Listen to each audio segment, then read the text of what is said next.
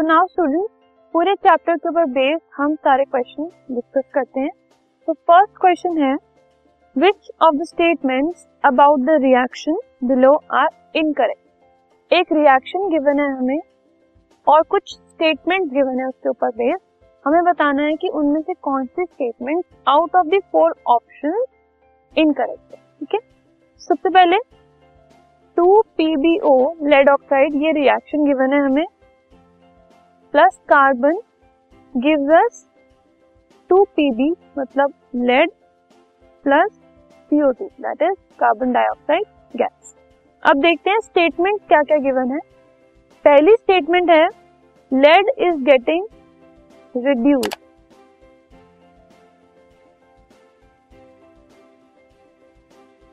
ठीक है?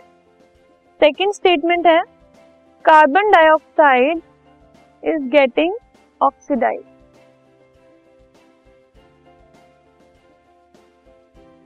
C है carbon is getting oxidise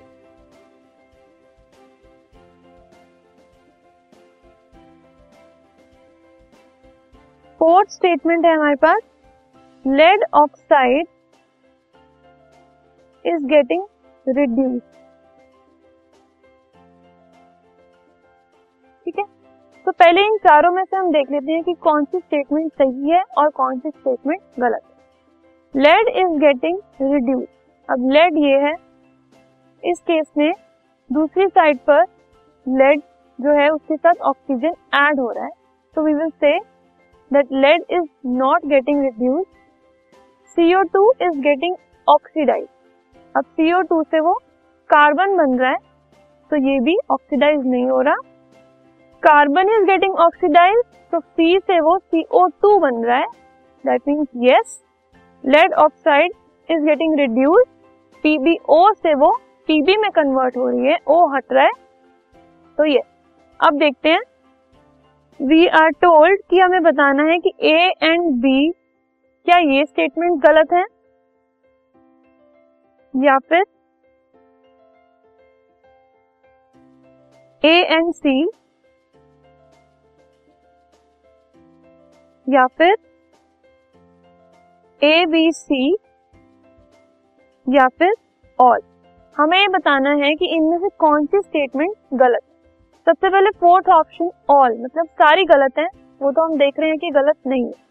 third option A B और सी ये गलत है? नहीं। इस केस में हमारे पास ए और बी गलत है सी करेक्ट है। तो थर्ड ऑप्शन भी नहीं होगा।